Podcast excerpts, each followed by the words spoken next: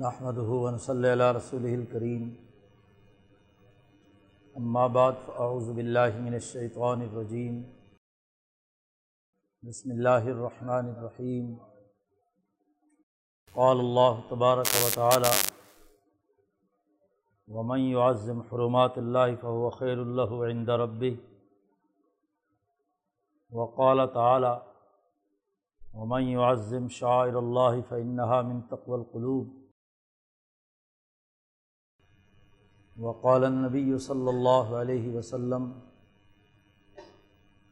کانت بنو اسرائیل تسوسحم الانبیاء علامہ حلق نبی خلف نبی آخر۔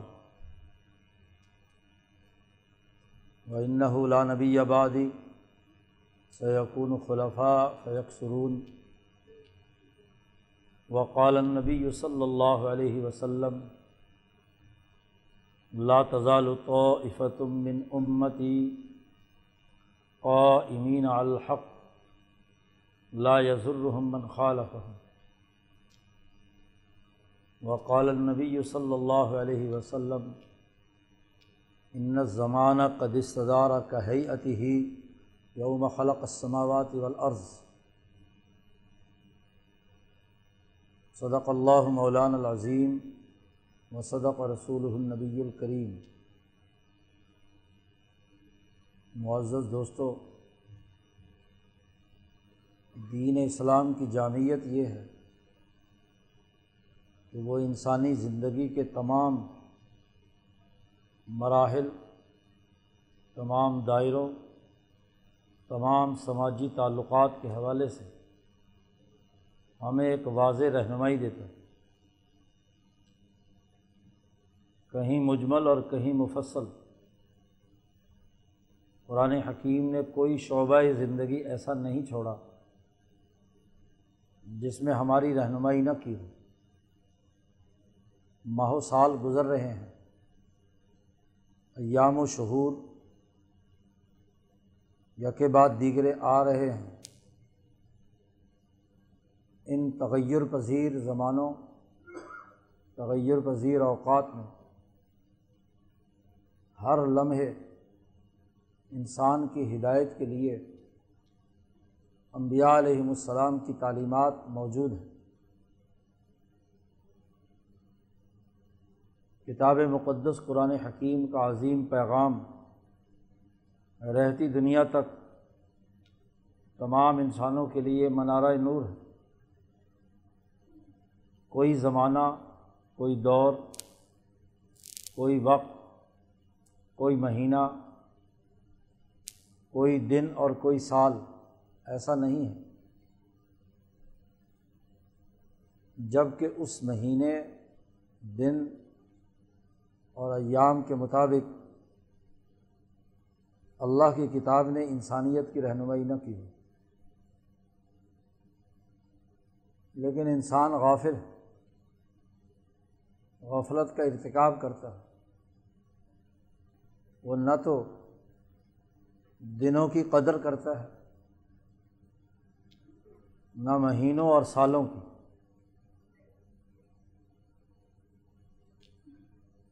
سالوں اور دنوں کی کیا اہمیت ہے؟ ہماری زندگی میں اس کے اثرات و نتائج کیسے پڑتے ہیں؟ اور اس وقت ہمیں کیا کام کرنے ہیں؟ قرآن ہدایات کو ہم نے پس پش ڈال دیا آج کے دور کے زوال کا بنیادی سبب دین اسلام کی تعلیمات کے بنیادی حقائق سے عدم آگہی ہے، بے شعوری ہے۔ دوسروں کے خزف ریزوں کو تو ہم ہیرے اور جواہرات سمجھتے ہیں۔ لیکن اپنی اعلیٰ تعلیمات، اپنے ہیرے جواہرات، ان کی نہ حقیقت معلوم ہے اور نہ ہی ان کی قدر و قیمت ہمارے سامنے ہے۔ یہی وہ زوال ہے جو کسی قوم پر آتا ہے کہ جب کسی سوسائٹی میں ایسا بھونچال پیدا ہو جائے کہ وہ علم و شعور سے محروم ہو جائے اور جو قوم علم شعور سے محروم ہو جاتی ہے، وہ عملی مہارت اور صلاحیتوں سے بھی بیگانہ ہو جاتی ہے۔ عمل کی بنیاد علم ہے۔ علم صحیح نہ ہو، حقیقت پر مبنی نہ ہو، محض گمانات اور اندازے ہوں، محض تخیلات و تصورات ہوں۔ محض خواہشات اور آرزوئیں ہوں۔ تو عمل کی زندگی میں ایسے تمام لوگ ناکام ہوتے ہیں۔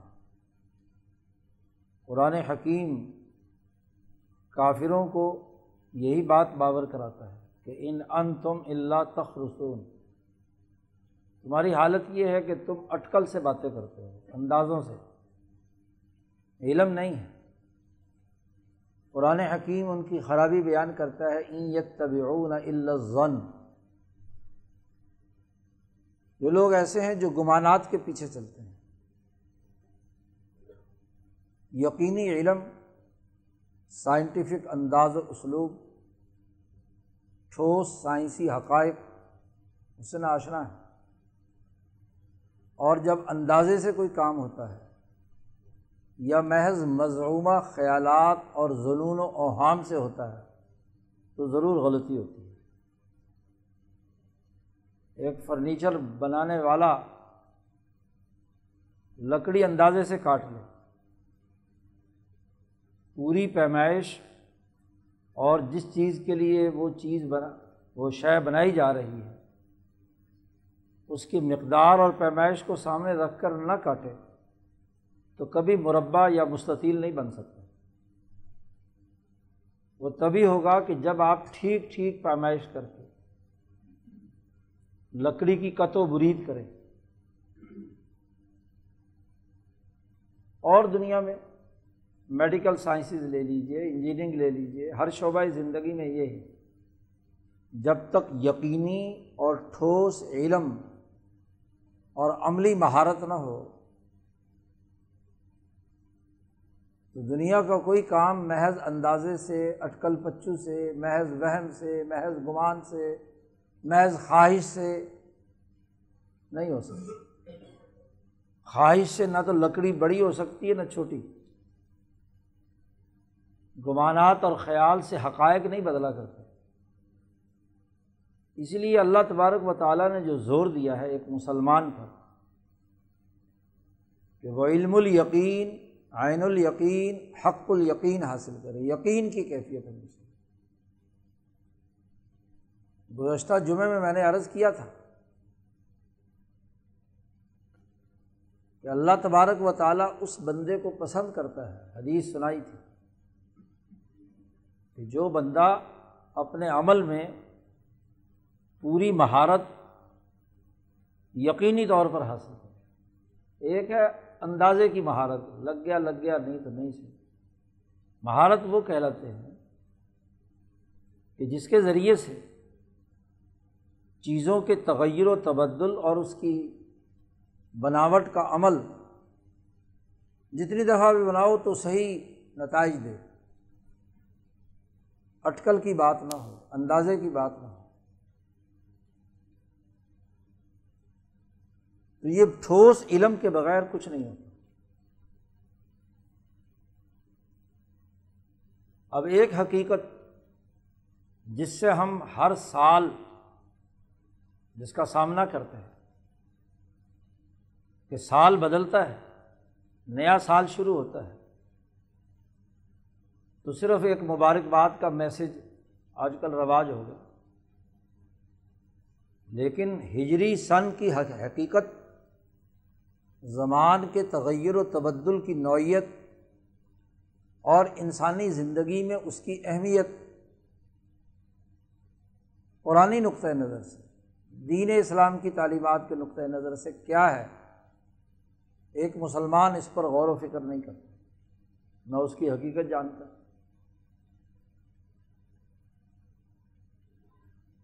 محض اندازے سے، بس جی سب مسلمان ہجری سن منا رہے ہیں تو چلو منا لو۔ لیکن سوسائٹی پر تسلط ہے عالمی سامراج کا، تو جو کیلنڈر اس نے دیا ہوا ہے، وہی اصل سمجھا جاتا ہے۔ ہجری کیلنڈر کی کیا اہمیت ہے؟ ماہ سال کے تغیر و تبدل میں بنیادی بات کیا ہے؟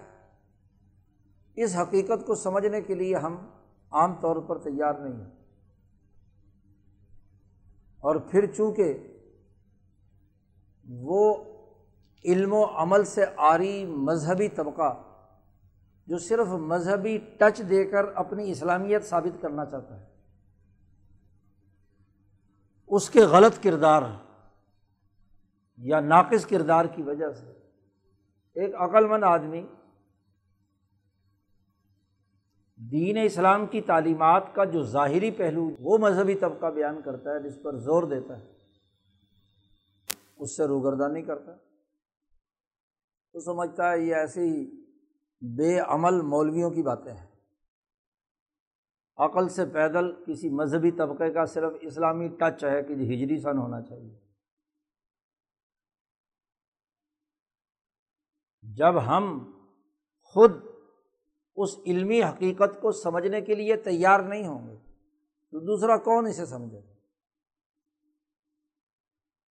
تو جہالت کا دور دورہ ہے۔ خاص طور پر دو تین سو سال کی غلامی نے ہمارے ذہن معاف کر دیے۔ اپنے ہیروں کی قدر نہیں ہے۔ اور دوسروں کی بے حقیقت چیز وہ ہمارے لیے بڑی اہمیت رکھتی ہے۔ یہ آیات مبارکہ جو تلاوت کی ہیں، ان میں اللہ پتوارک و تعالیٰ نے پہلی آیت میں ارشاد فرمایا ہے کہ جو اللہ کی حرمات ہے اللہ نے جن جن چیزوں کو محترم قرار دیا ہے، حرمات اللہ، ان کی جو آدمی عظمت اپنے دل میں پیدا کرے گا عظم حرمات اللہ اللہ کی حرام کی چیزیں، حرمت والی چیزیں جو ان کی تعظیم کرے گا۔ وہ خیر اللہ عند ربی ہی وہ اس انسان، اس قوم، اس نسل، اس ملک کے لیے اس کے پروردگار کے یہاں اس میں خیر ہی خیر ہے، بھلائی بھلائی۔ انسانی سوسائٹی میں صرف دو پہلو ہیں، یا خیر ہے یا شر۔ خیر نہیں ہے تو شر ہوگا، شر نہیں ہے تو خیر ہوگا۔ اب اللہ پاک نے انسانی زندگی کا خیر، اللہ کی حرمات کی تعظیم، اس کی عظمت، اس کی اہمیت، ان حرمتوں کا لحاظ رکھنا، اس کو خیر قرار دیا۔ دوسری آیت میں اسے شاعر اللہ کہا گیا۔ حرمات والی چیزیں وہ ہیں کہ جو شاعر میں سے اور شاعر یا شعیرہ مفرد یہ ہے کہ جسے دیکھ کر اللہ یاد آ جائے۔ اللہ سے تعلق قائم ہو جائے۔ کائنات کا عالمگیر نظام جو شہنشاہ مطلق واحد ذات باری تعالیٰ چلا رہی ہے اس کے پورے نظام، اس نے جو کائنات جس اسلوب میں بنائی، جس طرح سے اس کا ورکنگ ریلیشن شپ ہے، یہاں اشیا کے درمیان جس طرح عالمگیر نظام ایک عالمی پروگرام میں بندھا ہوا ہے اس کے ساتھ تعلق قائم کر کے اس کے واسطے سے ذات باری تعالیٰ کی معرفت حاصل کریں۔ یہ ہے شاعر۔ تو اللہ نے کہا عظم شاعر اللہ جو آدمی اللہ کے شاعر کی عظمت اپنے اندر پیدا کرتا ہے، تو یہ دلوں کا تقوا ہے، اس کا متقی ہونا ہے۔ عدل و انصاف قائم کرنا ہے۔ تقوا کی تعریف میں پیران پیر نے کہا، ان اللہ امر بالعدل والاحسان یہ آیت عدل و احسان اور انسانیت کی خیر خواہی کا معروف نظام، یہ تقوا کی اثاسیات غنیت الطالبین میں حضرت نے اس کی تفصیلی تشریح کی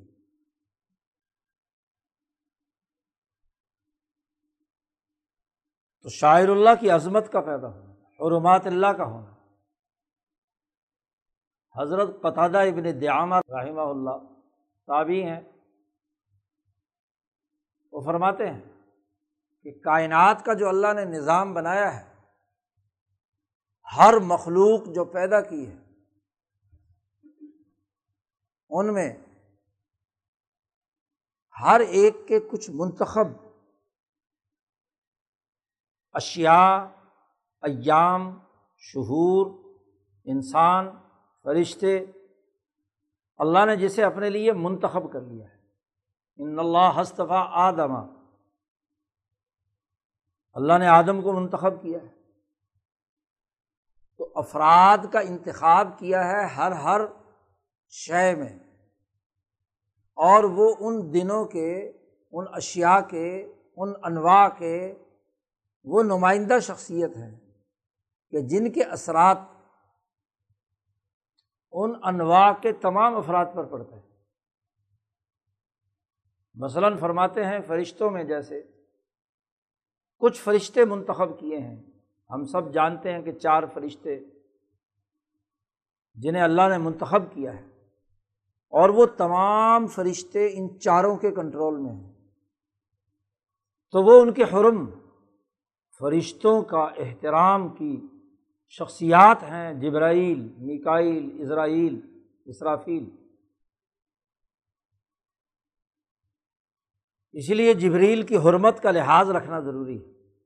یہودیوں نے کہا تھا کہ نعوذ باللہ جبریل بھول گئے، آنا تو ہمارے پاس تھا، وہی لے کے چلے گئے رسول اللہ صلی اللہ علیہ وسلم کے پاس۔ تو بے حرمتی کی ہے جبرائیل کی۔ جبرائیل جو اللہ کے حکم کے بغیر کہیں حرکت نہیں کرتے۔ اللہ نے جہاں بھیجا ہے وہیں آئے ہیں۔ کوئی غلطی نہیں ہوئی ان کے پاس۔ تو جبریل کی ایک حرمت ہے۔ وہ جبرائیل امین جنہوں نے آدم سے لے کر رسول اللہ صلی اللہ علیہ وسلم تک تمام انبیاء پر علم نازل کیا۔ اللہ کا پیغام لے کر آئے۔ ایدہ بروح القدس۔ عیسیٰ علیہ السلام پر، روح القدس۔ گویا کہ دنیا میں جتنی بھی علمی ترقی ہے، اس کا مرکز و منبع اللہ کی طرف سے اس علم کو دنیا میں لانے والے جبرائیل امین حرمت ہے۔ حضرت قطادہ فرماتے ہیں، فرشتوں میں جیسے اللہ نے اپنے ایسے رسول جو الی اج قرآن نے ان کا ذکر کیا ہے صورت فاتر میں۔ پروں والے، فرشتے ہیں۔ ایسے ہی انسانوں میں بھی اللہ نے انسانی نو بنائی تو ان میں سے منتخب۔ آدم ہیں نو ہیں ابراہیم ہیں موسا اور عیسیٰ ہیں اور حضرت محمد مصطفیٰ صلی اللہ علیہ وسلم یہ وہ منتخب لوگ ہیں۔ نو انسانیت میں یہ وہ ہیں جن کا استعفیٰ کیا اللہ نے اپنے ان کی حرمت ہے، ان کی اتھارٹی ہے۔ علم منتقل کرنے، انسانوں کو مہارتیں سکھانے، انسانی معاشروں کو تشکیل دینے میں ان انبیاء علیہم السلام کی ایک حرمت اور عظمت۔ بتادہ فرماتے ہیں، ایسے ہی اللہ نے جب آسمان و زمین پیدا کیے تھے،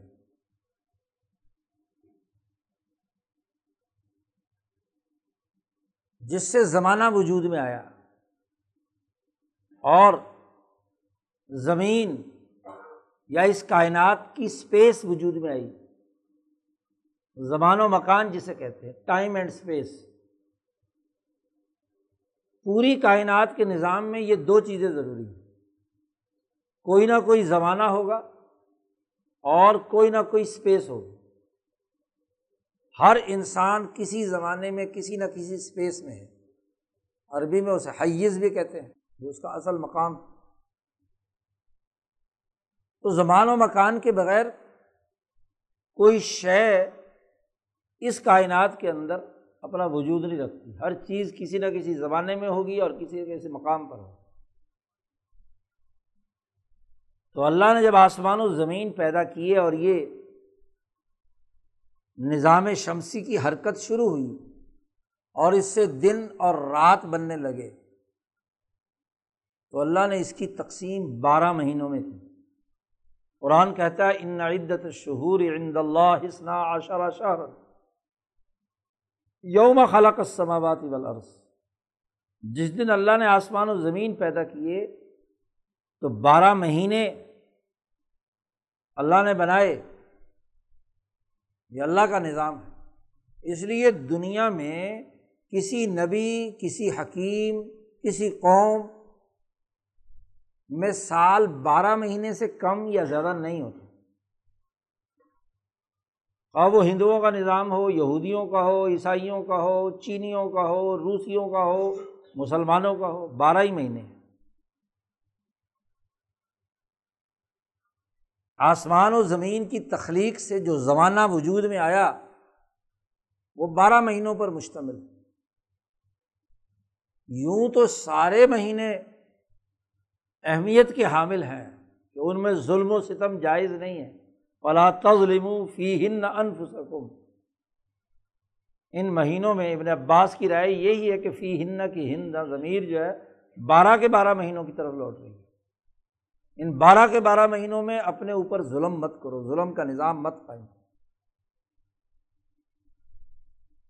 لیکن قطادہ فرماتے ہیں اور خود نبی اکرم صلی اللہ علیہ وسلم نے بھی خطبہ حجت الوداع میں فرمایا، ان میں چار مہینے بڑے محترم ہیں۔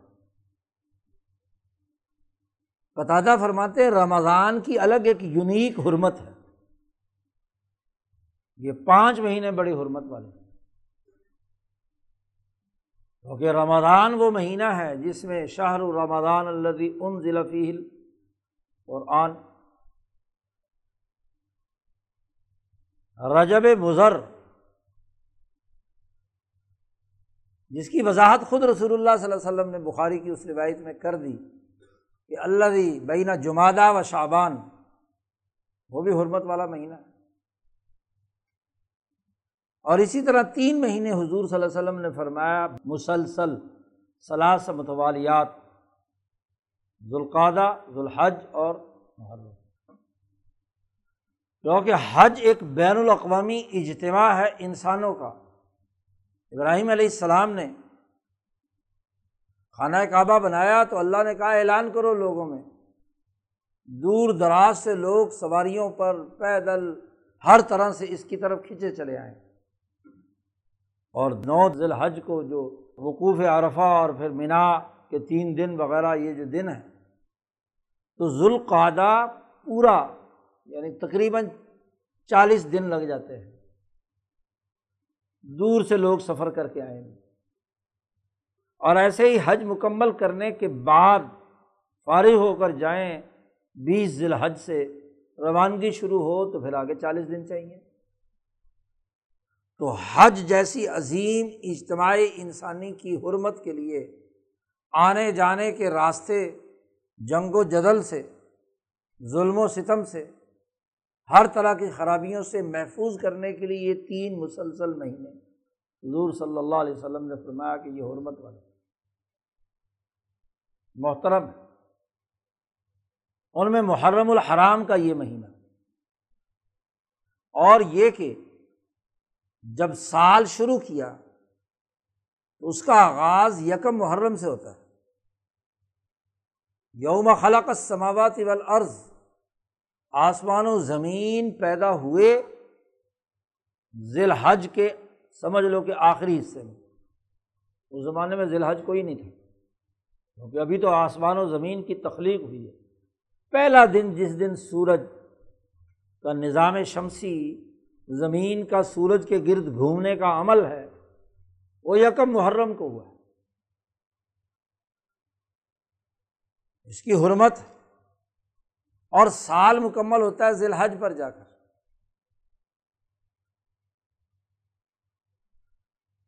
یکم محرم الحرام، حرمت والا مہینہ شروع ہوا اور اس میں عاشورہ کا دس محرم۔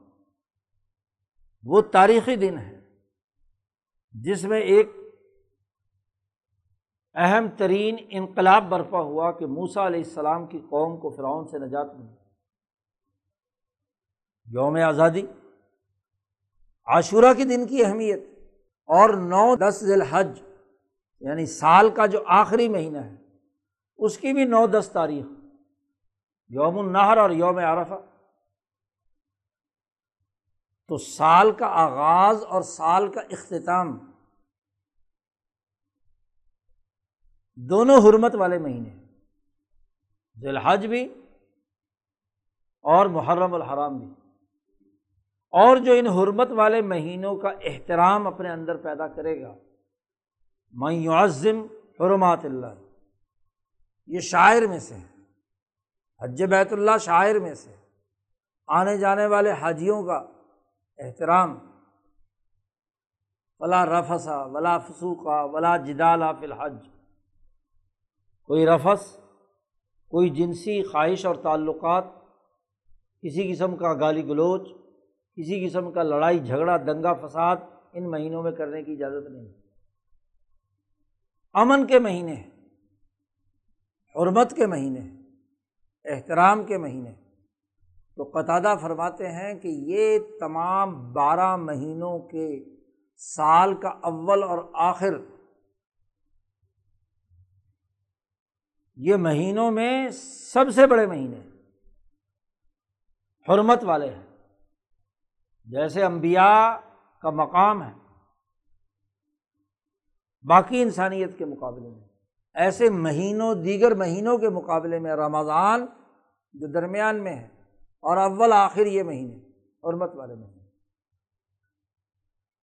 اسی طرح فرماتے ہیں جب دن مقرر کیے تو ان دنوں کا سید الیام جماعت المبارک۔ یہ حرمات میں سے یہ شاعر میں سے اوقات میں سے سب سے بہترین وقت تحجد کا یا پانچوں نمازوں کے جو اوقات ہیں۔ جن اوقات میں اللہ کی طرف سے اس قرۂۂ عرض پر ایک خاص روحانیت نازل ہوتی ہے۔ فجر کی نماز میں، ظہر کی نماز میں، عصر کی نماز میں، مغرب کے وقت اور عشاء کے وقت۔ اس کی تفصیلات امام شاہ ولی اللہ نے حجرت اللہ البالغ میں بیان کیے تو یہ اوقات میں سے محترم اوقات، اسی لیے ان میں نماز پڑھنے کا حکم دیا۔ تو ہر شے کی حرمت اسی طریقے سے قطادہ فرماتے ہیں، یہ تو سب زمانے سے تعلق ہے۔ مقامات، ان میں اللہ کی مساجد، ان کی حرمت مقدس ہے۔ تعلیم کا مرکز ہے، تربیت کا مرکز ہے، سیاست کا مرکز ہے، معاشی نظام کا مرکز ہے، عدالت کا مرکز ہے، جیسے مسجد نبوی تھی۔ تو اللہ کی مساجد وہ مقامات ہیں، وہ مواضع ہیں۔ اور خاص طور پر وہ تین مسجدیں، بیت المقدس، بیت اللہ الحرام اور مسجد نبوی۔ تو یہ حرمات کا ایک سرکل پورا اللہ پاک نے بنایا ہے۔ جتنی اشیا بھی دنیا میں پیدا کی گئی ہیں، ان تمام کی جو محترم شخصیات یا اشیا یا ایام یا اوقات یا ماہو شہر۔ ان کی حرمت ہوگی تو جو نظام ذات باری تعالیٰ نے اس پوری کائنات کا قائم کیا ہوا ہے، اس کے ساتھ وابستہ بھی ہے۔ دنیا میں ہر حکومت اپنی اتھارٹی کو محفوظ رکھتی ہے اور اس کے لیے ہر ایک کی ایک حما ہوتی ہے۔ اس کا سیکورٹی زون ہوتا ہے۔ اس کی محترم چیزیں ہوتی ہیں۔ کسی سوسائٹی میں عدالت کی توہین ہو تو حکومتی ریٹ ختم ہوتی ہے۔ حکومتی اتھارٹی کو چیلنج کرے، ریٹ کو چیلنج کرے۔ تو وہ حکومت تو کچھ نہیں وہ انتظامیہ ہو یا مقننہ ہو۔ ہر ایک کی اپنی حرمت۔ اب سوال یہ ہے کہ ایک مسلمان جب ذات باری تعالیٰ کو شہنشاہ مطلق قرار دیتا ہے، تو اس نے جو کائنات کا نظام ان حرمات کی بنیاد پر بنایا ہے، اس کا احترام ضرورنا ضروری ہے۔ اور جو اسے توڑتا ہے، ہتک کرتا ہے، بے عزت کرتا ہے، تو سزا یاب ہوگا۔ جی۔ کسی حکومتی انتظامی افسر کے احکامات کی خلاف ورزی کی جائے اور اس کی کل اجازت دے دی جائے، تو حکومتی ریٹ ٹوٹ جائے گی۔ نظم و نسق برقرار نہیں رہے گا۔ لیکن یہ ضروری ہے کہ وہ انتظامی افسر، وہ عدالتی افسر، وہ قانونی افسر جس مقصد کے لیے بنایا گیا ہے، وہ مقصد پورا کرے۔ فرشتے وہ مقصد بغیر کسی اللہ کی نافرمانی کے ہر دم کر رہے ہیں۔ ایام و شہور، زمان و مکان اللہ کی ہدایات کے مطابق کام کر رہے ہیں۔ ایک اس انسان کو تھوڑا سا اختیار دیا ہے امتحان لینے کے لیے کہ کیا یہ اللہ کی طرح کا نظام بنانے کی اہلیت رکھتا ہے خلیفہ صاحب؟ جسے اللہ نے اپنا خلیفہ بنا کر بھیجا ہے۔ اب اگر یہ چاہے کہ اس کی حکومتی رٹ برقرار رہے، اس کی بے حرمتی نہ ہو، اس کی توہین نہ ہو، تو اسے اللہ تبارک و تعالیٰ کے نظام سے سیکھ کر انسانیت کے لیے رحمت، شفقت، عدل، امن، خوشحالی کا نمونہ بننا ہے۔ جیسے جبرائیل ہیں، جیسے امبیا ہے رحمۃ اللہ عالمین ہے جیسے وہ احترامات کے تمام مقامات ہیں، انسانی جان کا احترام۔ اب حرمات والے مہینوں میں انسانی جان کا احترام ہے۔ پابندی ہے کہ کسی قاتل کو بھی سزا نہیں دی جائے۔ گی جاہلیت کے زمانے میں ان مہینوں میں کوئی باپ کا قاتل بھی سامنے آ جاتا تو کبھی کوئی آدمی مشتعل ہو کر اس کو قتل نہیں کرتا تھا۔ مہینے کا احترام۔ تو حرمت تو اس کی ہوتی ہے جو انسانیت کا احترام کرے۔ اور جو انسانیت کا احترام نہ کرے اور کہے کہ جی میری حرمت جو ہے نا وہ پامال نہیں ہونی چاہیے۔ انسانوں کے ووٹ کا احترام نہ کرے، انسانوں کی جان کا احترام نہ کرے انسانوں کے مال کا احترام نہ کرے اور وہ کہے کہ جی میری اتھارٹی کو کوئی چیلنج نہ کرے۔ اتھارٹی ہے کس لیے؟ عدل کے لیے، انصاف کے لیے، انسانی حقوق کی ادائیگی کے لیے۔ ایک انسان اپنے جیسے انسان کو اپنا انتظامی افسر مانتا ہے۔ کیا خوبی ہے؟ جبرائیل تو فرشتہ ہے، اس میں بڑی خوبی ہے۔ اس کا احترام تو کرنا چاہیے۔ نبی کے پاس تو اتھارٹی ہے، احترام کرنا چاہیے۔ لیکن اپنے جیسے انسان کو آپ عدالتی افسر یا انتظامی افسر یا کوئی عسکری افسر مانتے ہیں تو اس کا مطلب یہ ہے کہ وہ ہماری جان، مال، عزت، آبرو کا تحفظ کرے گا۔ ہمارے حقوق کی حفاظت کرے گا۔ ہمیں انصاف فراہم کرے گا۔ ہمیں امن دے گا۔ ہمیں خوشحالی دے گا۔ اور اگر وہ ایسا نہیں کرتا تو اپنی حرمت کی بے حرمتی خود ہی کرا رہا ہے نا۔ اس کی قدر کیا ہوگی؟ اس کی عزت کیا ہو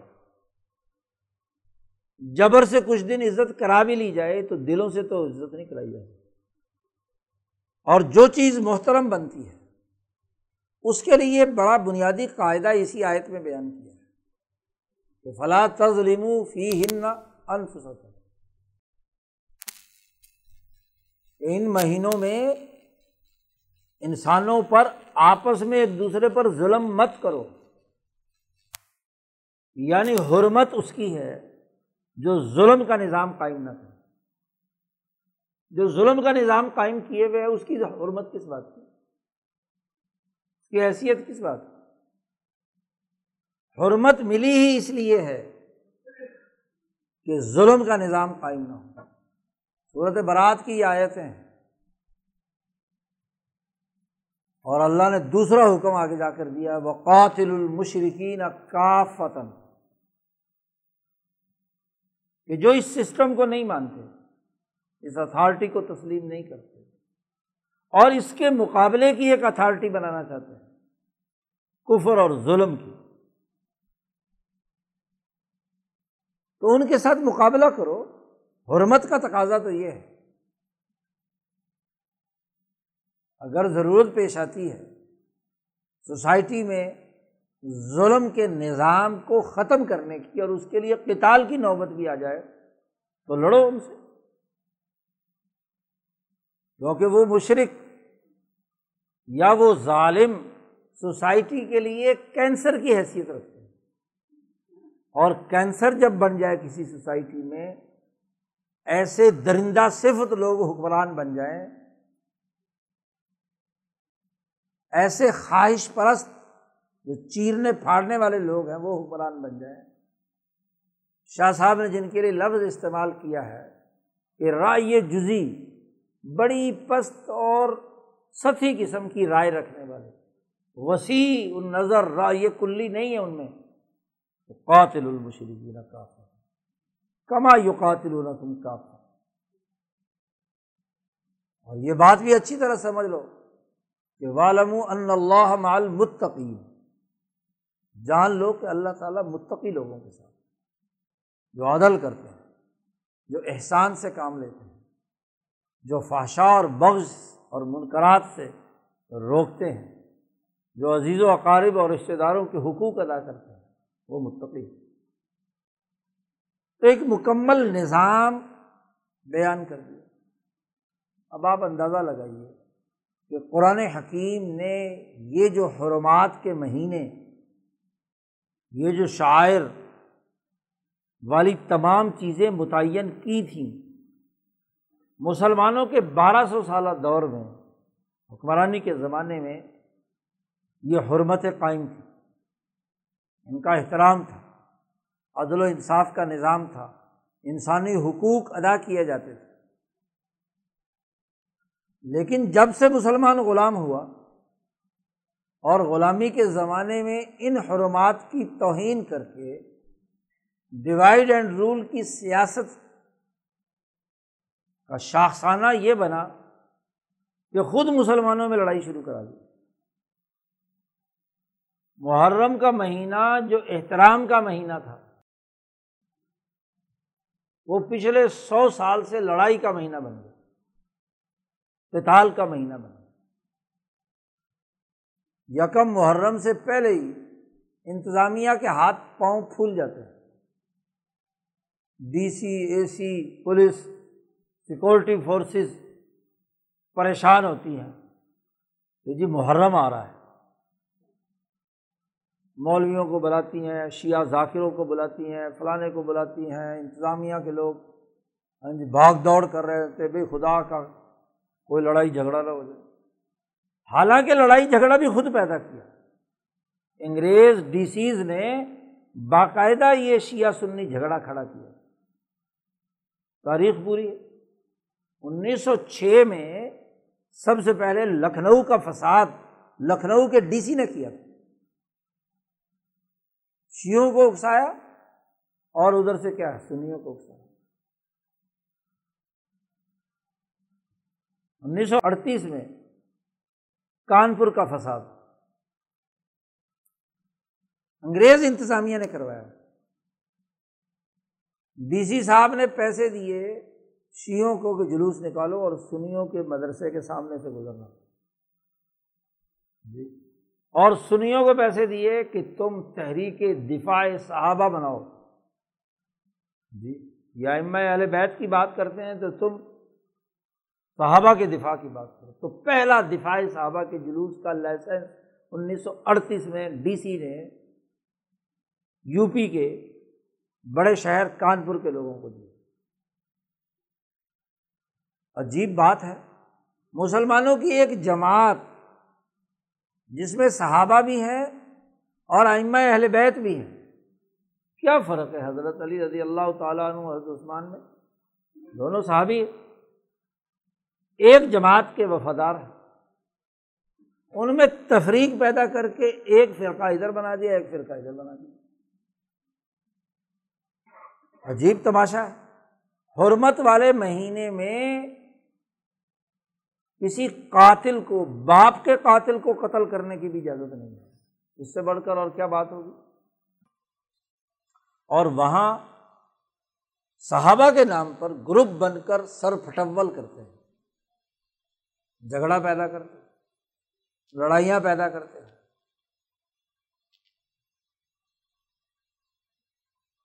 نہ حضرت امام حسین رضی اللہ تعالیٰ عنہ کی عظمت کا پتہ اور نہ امیر المومنین حضرت عمر فاروق رضی اللہ تعالیٰ عنہ کی عظمت کا پتہ دونوں طرف صرف نعرے باز ہے عمر فاروق کی سیرت کیا تھی؟ کیا کام کیا انہوں نے؟ کیا نظام بنایا؟ ان کا سیاسی نظام کیا تھا؟ ان کا معاشی نظام کیا تھا؟ انہوں نے انسانی حقوق کیسے پورے کیے؟ بلا تفریق، رنگ، نسل، مذہب، بس۔ عمر فاروق دے نعرے بجن گے اور نعرے باجتے عجیب بات، چوک عمر فاروق رکھ لیا نام۔ جامع مسجد عمر فاروق رکھ لیا۔ لیکن عمر فاروق کا پروگرام پوچھو، معلوم نہیں۔ ان کی سیرت پوچھو، پتہ نہیں۔ ان کا کردار پوچھو۔ انہوں نے آئمہ اہل بیت کے ساتھ سلوک کیا کیا۔ حسن و حسین کے ساتھ کتنا اعلیٰ درجے کا سلوک کیا۔ حضرت علی المرتضیٰ کی عزت و احترام کتنے اونچے درجے پر کی۔ تو عمر کی پوری سیرت غائب صرف نام۔ حسین نے عمر فاروق کا احترام کس قدر کیا؟ عثمان غنی کے ہاتھ پر بیت کر کے عثمان غنی کا احترام۔ اور تو اور۔ حضرت امیر معاویہ رضی اللہ تعالیٰ عنہ کے ہاتھ پر بیت کی۔ امام حسن نے جب صلاح کر لی، حضرت امیر معاویہ سے اور اپنی حکومت ان کے حوالے کر دی۔ تو حسن نے بیت کی، تو حسین نے بھی بیت کی۔ تو جماعت ایک ہے۔ اس جماعت کو تفرقے کا ذریعہ بنا کر جو انہوں نے خود نہیں کیا، ان کے نام سے روٹی کمانے والے ذاکر اور وائز دونوں نے اپنا اپنا مال کمانے کے لیے کیا ہے، تفریق کا مہینہ بنا دیا۔ ہجری سال نیا شروع ہوا ہے، تو کم از کم مسلمان کو تو یہ دیکھنا چاہیے کہ اس سال اس کیلنڈر کو بنانے اور اس کو درست کرنے کے لیے قرآن نے باقاعدہ آیات نازل کی اس کیلنڈر کی خلاف ورزی مشرقین مکہ نے کی۔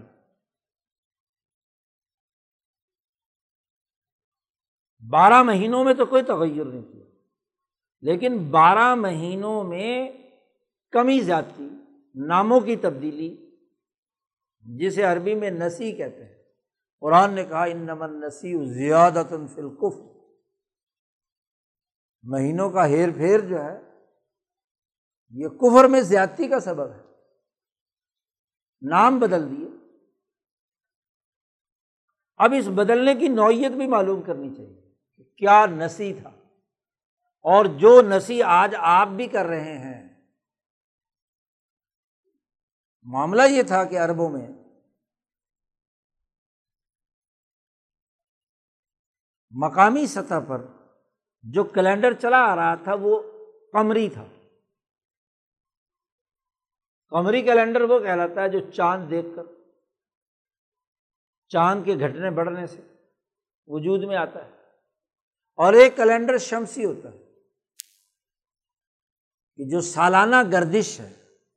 کمری کیلنڈر ماہانہ گردش پر استوار ہے۔ اور شمسی کیلنڈر سالانہ گردش پر۔ سورج جو ایک سال میں تین سو پینسٹھ دنوں سے کچھ اوپر چکر کاٹتی ہے سورج کے گرد۔ اس کے احساس پر بارہ مہینے کی تقسیم۔ تو دونوں کیلنڈروں کو خلط ملت کر دیا کس نے؟ مشرقی نے مکہ۔ ہجری کیلنڈر بھی اور۔ نام یہی تھے۔ آپ دیکھیے، بارہ کے بارہ مہینوں کے ناموں پر غور کیجیے۔ ربیع الاول، ربیع الثانی، جماعت الاولا جماعت الثانیہ۔ جمعہ کیوں کہتے تھے؟ وہ مہینے انتہائی ٹھنڈ کے یعنی دسمبر، جنوری، جس میں ہر چیز جم جاتی۔ ہے انہوں نے قمری کیلنڈر کو شمسی کیلنڈر پر فٹ کر کے بارہ مہینے پورے کر دیے۔ رمضان گرمی کا مہینہ، گرمی سے۔ ہے تو یہ بارہ مہینوں میں کمی زیادتی کی کہ دو کیلنڈر مرج کر دیے اور اس میں کیا کرتے تھے؟ اب بیچارہ دیہاتی آدمی اس سے کوئی وعدہ ہوا ہے، کمری کیلنڈر کی بنیاد پر کہ فلاں مہینے میں تمہیں پیسے ادا کروں گا یا تمہاری تنخواہ دوں گا۔ اب طاقتور لوگ اپنے مطلب کے لیے وہ مہینہ سرکاری طور پر بدل دیتے کہ یہ مہینہ نہیں آئیے اب یہ مہینہ ہو مہینہ آگے پیچھے کر لیا۔ یا کمری نہیں، شمسی مہینہ۔ اور وہ چھ مہینے بعد آتا ہے۔ آپ دیکھیے کہ صحابہ کی احادیث کی روایات کا اگر ہم مطالعہ کریں، تو ایک ہی واقعے کے بارے میں مختلف صحابہ مختلف مہینہ بتا رہے ہیں۔ غزوہ تبوک کا مثلاً مہینہ۔ ہے عمرہ جو حضور صلی اللہ علیہ وسلم نے کیا تھا صلاح حدیبیہ کے بعد اس کے مہینے میں راویوں میں اختلاف۔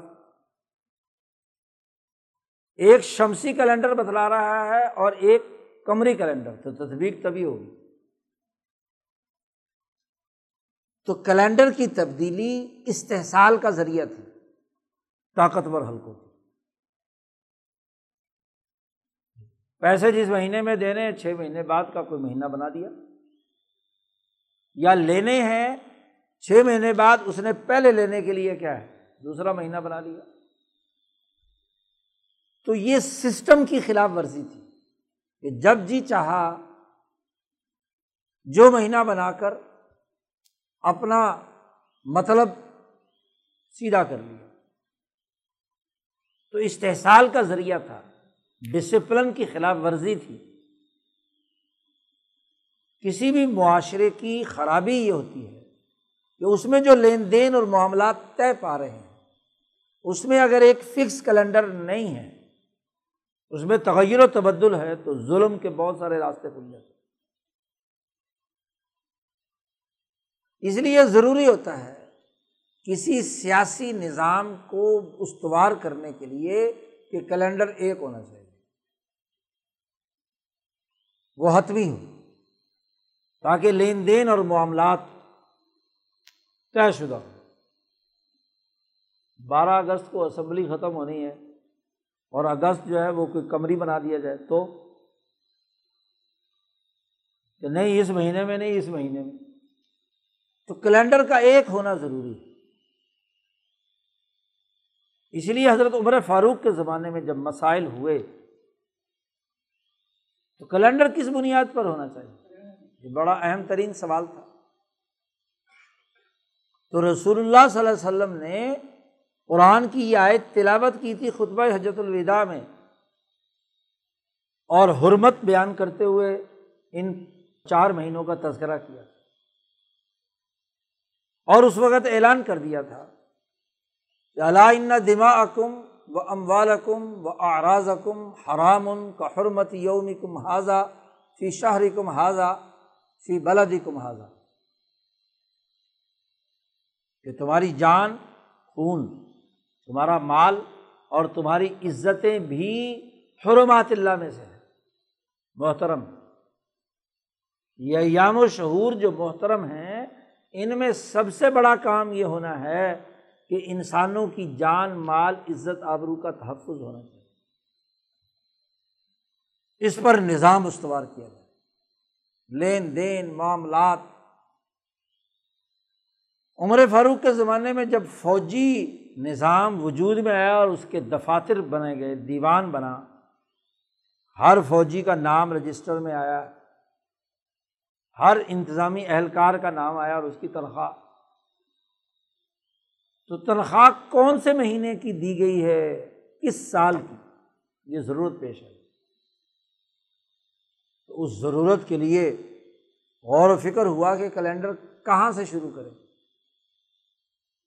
دنیا میں کیلنڈر شروع کرتے ہیں کسی تاریخی شخصیت کی پیدائش یا وفات یا کوئی ایک بہت بڑا واقعہ ہوا ہو تو اس واقعے سے نئی تاریخ رقم ہوتی ہے۔ تو بجرے سے مشاورت منعقد کی۔ تو اس میں لوگوں نے کہا کہ بھی امام الانبیاء حضرت محمد مصطفیٰ کی جو ولادت ہے، تو ولادت سے شروع کر لیتے ہیں۔ جیسے عیسائیوں نے عیسیٰ علیہ السلام کی ولادت سے مسیحی کیلنڈر شروع کیا، میلادی جسے کہتے ہیں عربی میں۔ تو ولادت سے شروع ہوا ہے تو عیسیٰ علیہ السلام سے تو اعلیٰ درجے میں ہے نبی اکرم صلی اللہ علیہ وسلم، تو ان کی ولادت سے شروع ہونا چاہیے۔ کسی نے کہا کہ وہی نازل ہوئی تھی جس مہینے میں رمضان نازل ہوا تھا چھ سو دس عیسوی میں، تو وہاں سے کیلنڈر شروع کرتے ہیں۔ کسی نے کچھ اور، کسی نے کچھ اور، مختلف آرا آئی۔ عمر فاروق نے کہا کہ بھائی بات یہ ہے، اگر تو رسول اللہ صلی اللہ علیہ وسلم کی ذات سے شروع کریں۔ یہ دین آفاقی ہے کل انسانیت کا تمام لوگوں کے لیے۔ جی۔ اول تو اس کیلنڈر کو ایک شخصیت کے ساتھ جوڑ دینا۔ یہ کیلنڈر کی بنیادی ساخت کی خلاف ورزی ہے۔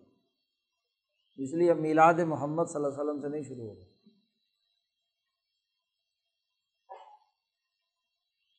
قرآن حکیم کا نزول ہوا ہے۔ تو وہ تو ابھی علم آیا ہے۔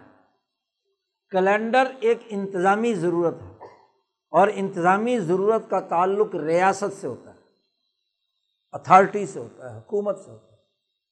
تو تمہاری حکومت کب قائم ہوگی؟ نبی اکرم صلی اللہ علیہ وسلم کی سیرت میں ہجرت مدینہ وہ ٹرننگ پوائنٹ ہے۔ جب ریاست مکہ سے علیحدگی اختیار کر کے ایک نئی ریاست کی داغ ویل ڈالی ہے مدینہ جا کر رسول اللہ اور ہجرت کے اپنے فضائل اور اس کی حرمت۔ یہاں تک بیان کی کہ کوئی آدمی مکہ سے عورت کے لیے ہجرت کر کے آیا جسے مہاجر ام قیس کہتے ہیں، تو حضور نے ملفوف انداز میں اس کی کوتاہی کو بیان کر دیا۔ من کانت ہجرت ہو امراطن کسی عورت کی طرف کی، اس نے اس سے نکاح کرنے کے لیے، تو ہجرت ہو علامہ حاضر آئی رہی ہجرت فی سبیر اللہ۔ اللہ کے نظام کو غالب کرنے، اس کی ریاست بنانے، اس کی عدالت قائم کرنے، اس کا انتظامی ڈھانچہ تشکیل دینے کے لیے جو ہجرت کی۔ تو ہجرت کا تعلق سیاست سے ہے، سیاسی نظام سے ہے، ریاستی نظم و نسق سے ہے۔ ریاست بننے کے بعد ہی ضرورت پیش آئی نا۔ تنخواہیں ادا کرنے کی، حقوق ادا کرنے کی، معاملات طے کرنے کی۔ عدالتی نظام میں تاریخوں کے حساب سے کام کرنے کی وغیرہ وغیرہ۔ تو کیلنڈر سیاست اور ریاست کی ضرورت ہے۔ تو دین کی ریاست کب قائم ہو ریو زیرا ہو الگ دینی کل ہی کا جو مقصد اور ہدف رسول اللہ صلی اللہ علیہ وسلم کو دے کر بھیجا تھا وہ ہجرت سے۔ اس لیے ہجری سن مقرر کر دیا۔ دوسرا سوال تھا کہ کیا شمسی کیلنڈر ہو یا قمری کیلنڈر ہو؟ شمسی کیلنڈر تبھی معلوم ہو سکتا ہے کہ جب آپ فلکیات کا علم رکھتے ہوں، تین سو پینسٹھ دنوں کی جو گردش ہے، آپ نے رسد گاہوں کے ذریعے سے اس کا مشاہدہ کیا ہو؟ حساب کتاب کیلکولیشن جانتے ہوں۔ اور پھر اس حساب کتاب کے مطابق اس کو بارہ مہینوں میں تقسیم کریں۔ جیسے زرعی ملکوں میں سے ہندوستان نے بکرمی کیلنڈر بنایا راجا بکرم جیت کے زمانے میں۔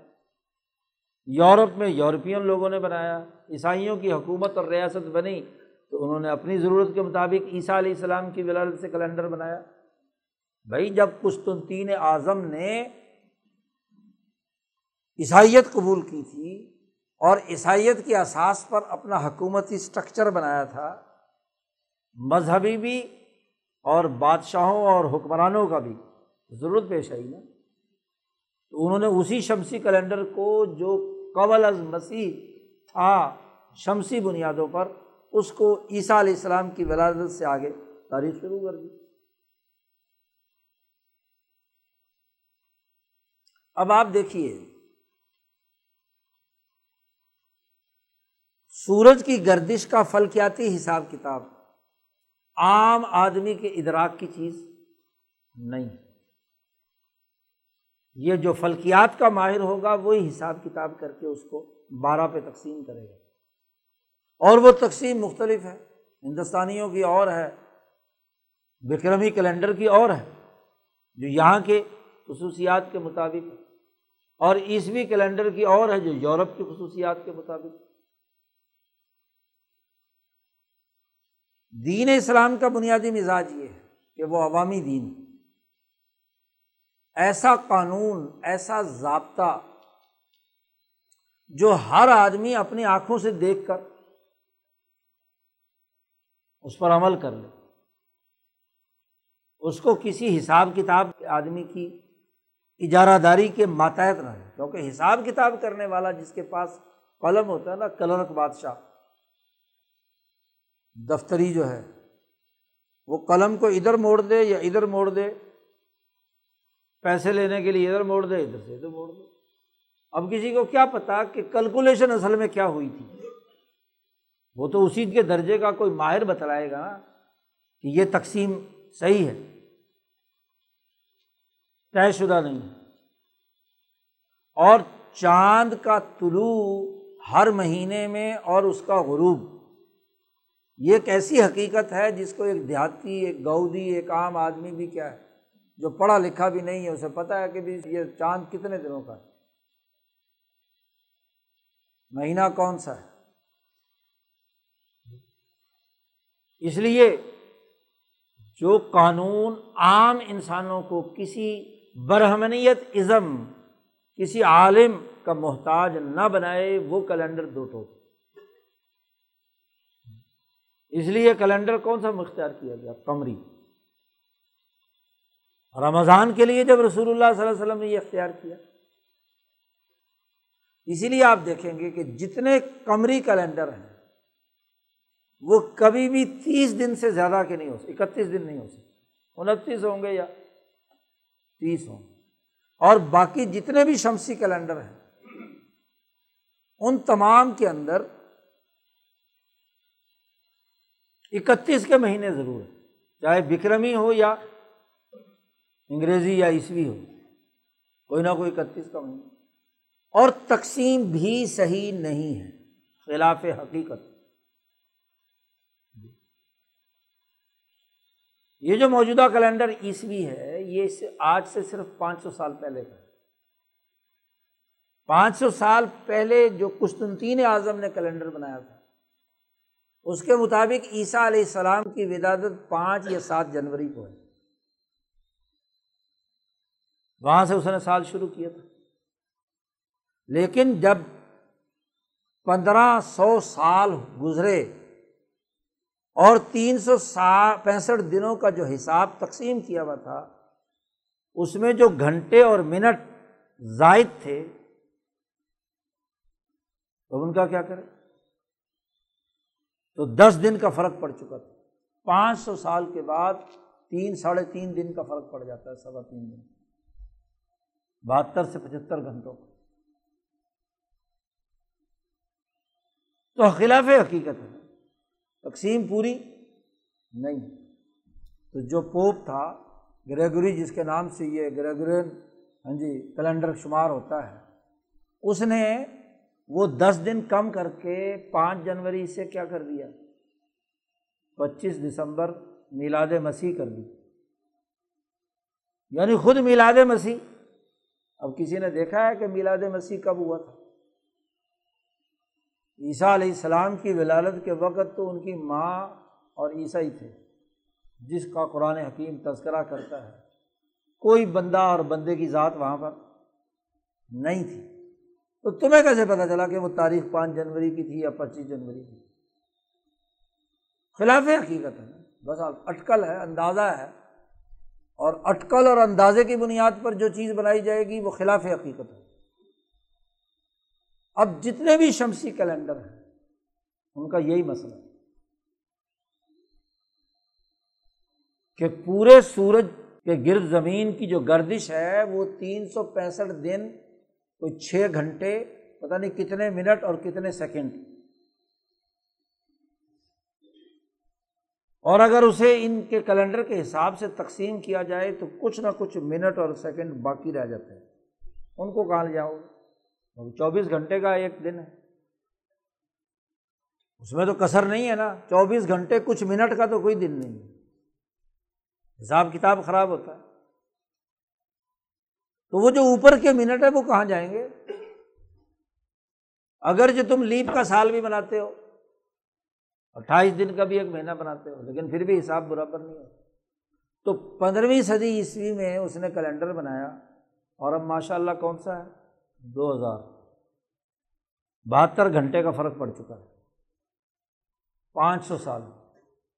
اور اقوام متحدہ نے پچھلے پچاس سال سے کمیٹی بنائی ہوئی ہے کہ ان بہتر گھنٹوں کا کوئی حساب کتاب کرو۔ یعنی عیسوی کیلنڈر جو عیسیٰ علیہ السلام کی ولادت تین دن اور پیچھے چلی جائے۔ گی تو خلاف حقیقت ہے نا۔ لیکن چاند کے حساب میں ہر مہینے حساب کلوز ہو جاتا ہے بھائی۔ چاند نظر آ گیا تو ٹھیک ہے، نہیں نظر آیا تو تیس پوری کر لو بس۔ انہوں نے فرمایا کہ نظر انتیس کی شام کو آ گیا تو ٹھیک ہے، نہیں نظر آیا تو تیس دن پورا کر کے اگلا کیلنڈر شروع کر دو۔ تو ماہانہ ہی۔ اچھا آپ بتاؤ کہ کسی سسٹم میں ماہانہ حساب کلوز ہو جائے۔ حساب کتاب فائنل، وہ زیادہ بہتر ہے۔ یا سال کے بعد ہو اور وہ سال، کچھ سالوں کے بعد پتہ چلے کہ جی اس میں اتنے گھنٹے۔ گڑبڑ ہوگی تو پھر کیا ہوگا؟ تو ہجری کیلنڈر ایک حقیقت ہے۔ حقیقت کے قریب تر ہے۔ ایک علم ہے۔ ایک اندازہ نہیں ہے۔ خرچ نہیں ہے، زن نہیں ہے، گمان نہیں ہے۔ یہ حقیقت ہے۔ اور حساب کتاب کا مہینے کے اندر ہی مکمل ہو جانا وہ زیادہ بہتر ہے، بہ نسبت اس کے کہ حساب لمبا ہو اور پھر حساب جب لمبا ہوگا تو ضرور ایک منشی کی ضرورت ہوگی اکاؤنٹنٹ کی ضرورت ہوگی۔ اور ماشاء اللہ وہ ہیر پھیر کرنے میں۔ تو ایک سال کے حساب میں تو ماشاء اللہ بڑے گھپلے ہوتے ہیں۔ جی ہوتے ہیں کہ نہیں ہوتے؟ جون کا مہینہ گھپلوں کا مہینہ ہوتا ہے پاکستان میں۔ کہ جس جس محکمے کو جتنا بجٹ دیا ہوا ہے، خرچ ہوا نہیں ہے۔ تو جعلی بل بنائے جاتے ہیں۔ ہاں جی جعلی سارا کام ہوتا ہے اور وہ جتنا پیسہ ہے وہ ہڑپ کرنا ہوتا ہے۔ اس لیے کہ اگلے سال کے بجٹ میں اگر یہ پیسے خرچ نہ ہوئے اور دوبارہ اکاؤنٹ میں چلے گئے تو پھر اگلے سال کا بجٹ کم ہو جائے۔ تو اس نقطۂ نظر سے جھوٹے بل کاٹے جاتے ہیں۔ مذہبی اور غیر مذہبی لوگ سارے بیٹھ کے دفتروں میں یہی کام کر رہے ہوتے اور کوئی کام نہیں ہوتا۔ تو سالانہ حساب تو فراڈ ہو گیا۔ ماہانہ حساب تو فوراً پکڑا جائے گا۔ جی۔ اور اگر ہر مہینے حساب کلوز ہو، پھر چاہے تم سالانہ کر لو یا پانچ سالہ کر لو یا بیس سالہ کر لو، ہر مہینے کلوز ہوا ہوا ہے، اس کا حساب کتاب میں تو کوئی گڑبڑ نہیں ہو سکتی۔ کوئی ٹرانزیکشن پچھلے مہینے میں ہو سکتی ہے؟ نہیں ہو سکتی۔ تو معاشی ڈسپلن سیاسی نظم و نسق اور اس کا ڈسپلن اس کی پلاننگ بہت سادہ لفظوں میں عام عوام کے سامنے، صاف شفاف انداز میں ہو سکتی سالانہ اور پانچ سالہ میں تو صرف وہی جو خاص قسم کے منشی اور اکاؤنٹنٹ ہیں اور اب تو ڈبل حساب رکھتے ہیں ماشاء اللہ ہر کمپنی ہر آدمی اپنی ریٹرن جمع کراتا ہے، سالانہ تو اسی طرح کا حساب۔ اس پر ایک واقعہ یاد آ گیا۔ حضرت عمر فاروق رضی اللہ تعالیٰ عنہ، جو گورنر مقرر کیے ہوئے تھے، اور اکثر گورنر وہی تھے جن کو رسول اللہ صلی اللہ علیہ وسلم نے اپنی حکومت کے درمیانے میں قائم کیا تھا۔ ان کو بدلا نہیں گیا کہ آپ صلی اللہ علیہ وسلم کا انتخاب تھا۔ بلکہ عمر فاروق کی مینجمنٹ کا یہ اصول تھا کہ جس صحابی کو رسول اللہ صلی اللہ علیہ وسلم نے کوئی انتظامی ذمہ داری دی ہے، ترجیحاً اس کو انتظامی افسر لگایا جائے کیونکہ آپ صلی اللہ علیہ وسلم کی انسانوں کی جو پہچان ہے وہ اعلیٰ ترین درجے کی بھی ہے اور وہی الہی سے بھی آپ صلی اللہ علیہ وسلم کو اس کی صلاحیتوں کا علم ہو جاتا ہے۔ تو یمن کا گورنر ابو موسا اشاری رضی اللہ تعالیٰ عنہ کو اور دوسرے یمن، جنوبی اور شمالی دو یمن ہے نا۔ دوسرے یمن کا گورنر معاذ بن جبل رضی اللہ تعالیٰ عنہ بنایا۔ اب سالانہ حساب ہر گورنر نے آ کر مسجد نبوی میں کھڑے ہو کر عوام کے سامنے بیان کرنا ہوتا تھا کہ میرے صوبے میں کل کتنا ریونیو جمع ہوا اور کتنے اخراجات ہوئے۔ بیلنس شیٹ اسے سب کے سامنے پڑھ کر سنانی ہوتی۔ کیونکہ مسجد نبوی ہی وہ مقدس پارلیمنٹ تھی جہاں سب لوگ جو ہیں احتساب کرنے والے بھی وہی تھے۔ صحابہ کی جماعت۔ تو ابو موسا شری یمن سے آئے حساب لے کر اپنے بیت المال کا۔ ان کے ساتھ ایک منشی تھا، ان کا سیکرٹری تھا اور وہ تھا عیسائی۔ اس سے انہوں نے حساب کتاب بنوایا تھا۔ اور ان کے یہاں حساب کتاب شمسی کیلنڈر کے ساتھ بنتا بنتا تھا۔ تو اس کے مطابق حساب کتاب بنا کر لائے۔ بڑی باریک بینی سے، بڑی تفصیل سے، ڈیٹیل تھے کیونکہ وہ ماہر بھی تھا اکاؤنٹس اس نے آ کر حضرت موسا شری حضرت عمر سے ملے تو حضرت عمر نے کہا کہ جاؤ وہاں مسجد نبی میں اپنا حساب پیش کرو اپنے صوبے کا۔ کیا آمد ہوئی اور کیا خرچ ہوا اور کتنا باقی ہے؟ تو باقی گورنر جن کا اپنا حساب کتاب کمری اسٹائل پر تھا، تو ہر مہینے کام کلوز ہو گیا، تو بارہ مہینوں کی بارہ شیٹیں۔ بس حساب کتاب کلیئر، جو بھی کچھ ہے۔ جو بھی مہینہ کلوز ہوگا، اس کا بقایا بیلنس جو ہے دونوں طرف اگلے مہینے میں چلا جائے وہ صاحب جو حساب کتاب بنا کر لائے، تو چونکہ وہ پرانے ہاں جی اسی اسٹائل کے مطابق انہوں نے پورا سال کا باریک بینی سے سالانہ حساب، ایک ایک تفصیل، حساب تو پیش ہو گیا۔ ظاہر ہے کہ ابو موسا شری جو ہے گورنر ہیں تو کوئی گڑبڑ تو اس میں، لیکن حضرت عمر نے کہا کہ آئندہ یہ منشی تمہارے پاس نہیں ہونا چاہیے۔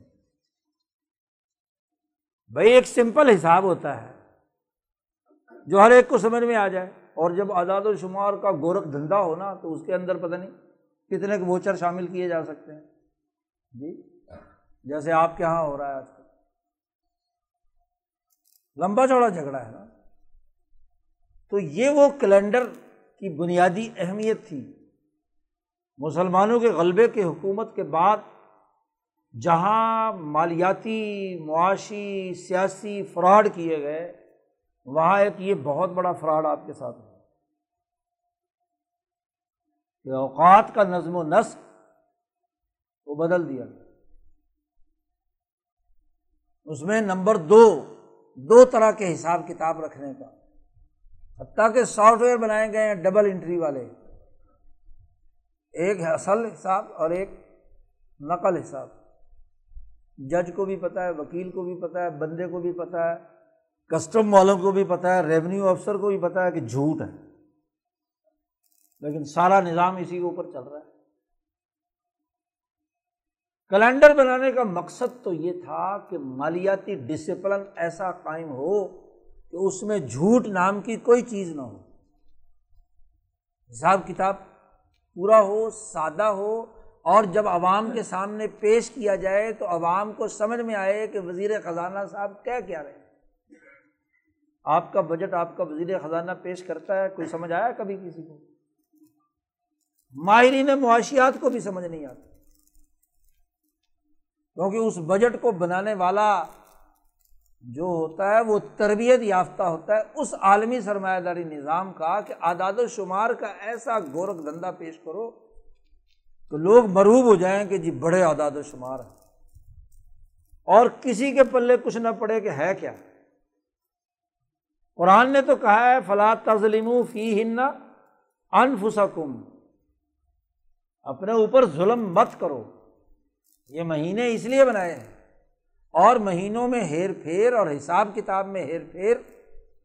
یہ تو انمن نسی زیادت فلقفر یہ تو کفر میں مزید اضافہ ہے۔ ظلم کو سرمایہ دارانہ ظلم کو مزید پھیلانے کا ذریعہ ہے۔ یہ اتنی معمولی سی بات نہیں ہے کہ ہجری سن کیوں ضروری ہے اور شمسی سن کیوں غیر مناسب ہے۔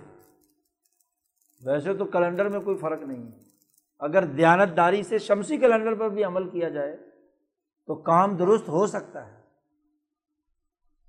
اور اگر بدیانت آدمی ہجری کیلنڈر میں گڑبڑ کرنا چاہیں تو وہاں بھی ہو سکتا ہے۔ یہ تھوڑے کہ کیلنڈر لوگوں کا ہاتھ پکڑ لے گا۔ لیکن مسئلہ ہے کہ جو آپ نے کام کیا ہے، اگر اسے عام انسانوں کے سامنے، عام انسانوں کی ضروریات کے تناظر میں پبلک کے سامنے پیش کیا جائے، تو وہ لوگوں کو سمجھ میں آ جائے کہ یہ حساب کا گورکھ دھندا ہے کیا۔ اب جیسے جیسے سرمایہ داری نظام کی پیچیدگی بڑھتی جا رہی ہے، اتنا ہی وہ گورکھ دھندا مزید پیچیدہ ہوتا۔ اور پھر اس کے لیے ایک مستقل علم بنا دیا۔ جی۔ فائنینسنگ کا، آڈٹ کا، اکاؤنٹس کا اور پتہ نہیں کیا کیا اعلیٰ بلا شعبے بنا کر گورکھ دھندے کو مزید پیچیدہ بنانا ہے۔ حالانکہ سمپل سی بات ہے کہ پیسے آئے کتنے اور خرچ کتنے جی؟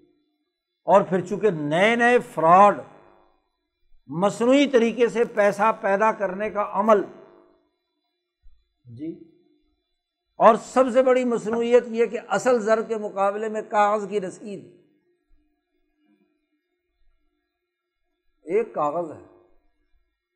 اس پہ قائد اعظم کی تصویر چھپی ہوئی ہو، دوسرا کاغذ ہے جس پر گاندھی کی تصویر چھپی ہوئی ہو، تیسرا کاغذ ہے جس پر ابراہم لنکن کی تصویر چھپی ہوئی ہو، چوتھا کاغذ ہے جس پر سعودی بادشاہ کی تصویر چھپی ہوئی ہو۔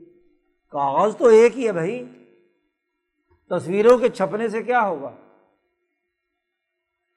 جی۔ تو فراڈ در فراڈ پیدا کر دیا۔ دین اسلام کا بنیادی مزاج یہ ہے کہ وہ معاشیات کا معاملہ ہو، ریاست کی تشکیل کا معاملہ ہو، سیاست کی ضروریات ہوں، ان کو عوام کے سامنے ایسے حقائق کے تناظر میں آنا چاہیے جو سب کے علم میں قانون وہ جو پبلک جانتی ہے۔ سورج، چاند کا طلوع و غروب ہر آدمی جانتا ہے کہ نہیں؟ کوئی چھپا کر بتایا جا سکتا ہے کہ چاند طلوع ہو گیا۔ ہمیشہ قانون اور ضابطہ یہ ہے۔ جو عوامی ہو، پبلک کے لیے ہو، اور لوگوں کو معلوم ہو، یہ قانون چھپا کر رکھنا، علم نہ ہونے دینا۔ انگریزی زبان میں قانون ہے، بیچاروں کو اردو نہیں آتی، پنجابی نہیں آتی، سندھی نہیں آتی۔ تو یہ سارے لوگ جو ہیں، یہ اس انگریزی سے کیا سمجھیں گے؟ کچھ بھی نہیں باریک سی شرائط لکھ کر اس سے دستخط کروا لیتے ہیں بینک والے بھی واپڈا والے بھی، کسی اور گیس والے بھی، ٹیلی فون والے بھی۔ اب بعد میں بندھا ہوا ہے اس کی زبان میں اس کو قانون ہو اور بڑا سادہ ہونا چاہیے۔ پیچیدہ بنانے کا مطلب یہ ہے کہ اس کے ذریعے سے ایک مختصر طبقہ مفادات اور مراحت حاصل اب نماز پڑھنے کے لیے اللہ نے جو قانون بنایا گیا، سب کو پتہ ہے کہ جی اب یہ زوال ہو گیا ہے، زور کا وقت ہو گیا یہ سورج ڈھل گیا ہے تو اثر کا وقت ہو گیا، غروب ہو گیا ہے، تو مغرب کا وقت ہو گیا ہے۔ صبح صادق طلوع ہوئی سب نے دیکھا، چڑھتی ہوئی، فجر کا وقت ہو گیا۔ کوئی بہام نہیں ہے، کسی مذہبی طبقے کی پاپائیت تو کوئی مولوی کہے کہ جی میری اجارہ داری ہے، فجر کا وقت میں متعین کروں گا۔ کر سکتا ہے۔ رمضان کوئی مذہبی طبقہ کہے کہ میری پاپائیت ہے کہ میں کہوں گا کہ فلاں مہینے میں روزہ ہوگا۔ چاند چڑھا، سب نے دیکھا۔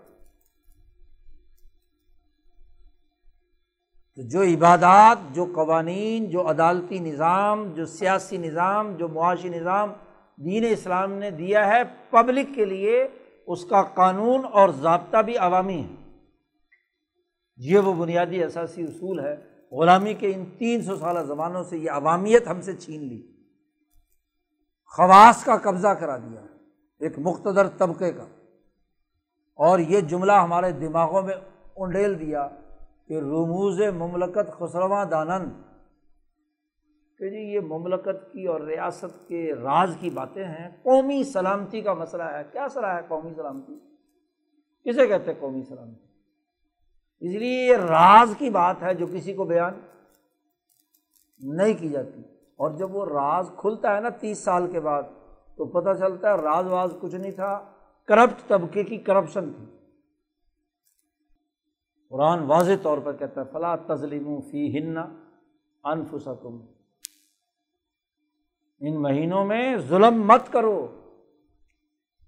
انصاف سے کام لو۔ عدل ضروری ہے۔ عوامی مفاد ضروری ہے، اجتماعی مفاد ضروری ہے۔ مخصوص طبقے کے مفادات کے پیچھے مت بھاؤ۔ اب اگر ان آیات کی سریحن خلاف ورزی کی جائے اور محرم کے مہینے میں امن کے بجائے فساد پیدا کرنے کے لیے مذہبی طبقے، ریاستی طبقے، سیکورٹی طبقے باقاعدہ فسادات برپا کریں۔ کون نہیں جانتا کہ اس پچہتر سالوں میں محرم کے مہینے میں جتنے فسادات ہوئے ہیں وہ یہاں کے مختصر طبقوں کے اشاروں سے ہوئے۔ جی ابھی میں پچھلے دنوں گیا ہوا تھا ادھر گلگت وغیرہ۔ انیس سو اٹھاسی میں جو شیعہ سنی فساد ہوا ہے، باقاعدہ اس زمانے کی حکومت انوالو ہے اس فساد کو کرانے میں سنی مولویوں کو بھی بھڑکانے میں اور شیعہ مولویوں کو بھی بھڑکانے میں۔ انتظامیہ انوالو۔ آج بچے بچے کو پتہ تو بات یہ ہے کہ یہ فسادات اپنی اجارہ داری، امام شاہ ولی اللہ دہلوی نے لکھا ہے کہ ریاستوں میں جب ایسی صورت حال ہو تو انسانوں کے لیے زندگی بسر کرنا محال بنا دیا جاتا ہے۔ ریاست کی ریٹ قائم کرنے کے نام پر عوام کا استحصال کیا جاتا ہے۔ یہ آیات مبارکہ غور و فکر کی دعوت دیتی ہیں۔ اس مہینے کو امن والا بنانا، ظلم سے بچنا، عدل و انصاف کے مطابق انسانی معاشرے کے حقوق ادا کرنا، یہ آیات ہم سے اس بات کا مطالبہ کرتی ہیں۔ اللہ تعالیٰ دینی حقائق کو درست تناظر میں سمجھنے اور شعوری بنیادوں پر کردار ادا کرنے کی توفیق عطا فرمائے۔ وہ آخر داوانہ الحمد للہ رب العالمین۔